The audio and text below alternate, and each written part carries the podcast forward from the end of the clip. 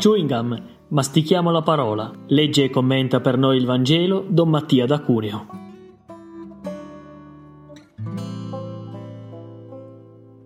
Dal Vangelo secondo Marco al capitolo 7, dal versetto 14 al versetto 23.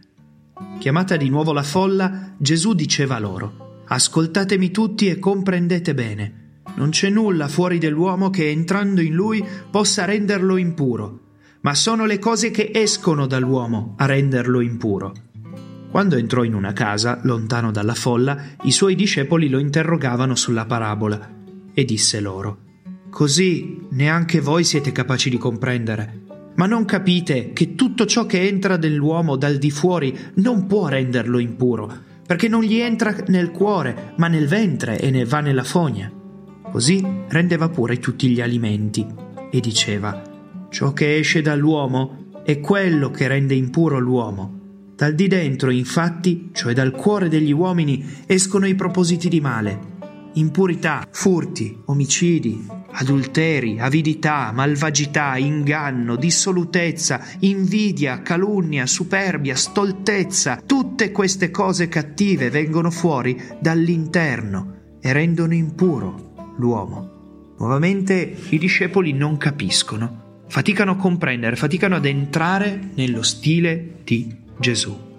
Ciò che allontana da Dio, dalla possibilità donata di una vita finalmente all'altezza di tale nome, arriva dalle nostre decisioni, dalle nostre scelte concrete, dal nostro cuore, dalla nostra coscienza.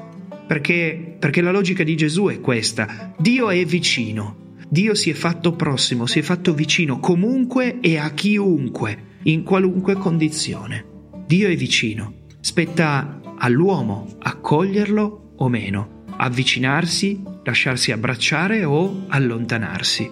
Solo noi possiamo, con la decisione, renderci impuri, incapaci di accogliere la vita piena con la decisione che è rifiutare lo stile di Gesù, rifiutare la lotta per la vita, la lotta per la giustizia, per la bellezza, per l'onestà, la dignità. Rifiutare con le nostre scelte concrete quello stile ci allontana da Dio, che rimane comunque e sempre a portata di mano, che offre sempre la possibilità di una vita nuova, di una vita all'altezza di tale nome.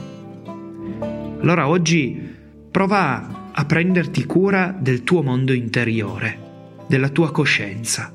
Prova a vedere come riesci a formarla, come riesci a darle una forma, una direzione, come riesci ad affinare la tua sensibilità interiore. E poi come aiutare la Chiesa, i credenti, i discepoli di Gesù a entrare nella logica di Gesù, a entrare nello stile di Gesù, a formare le coscienze.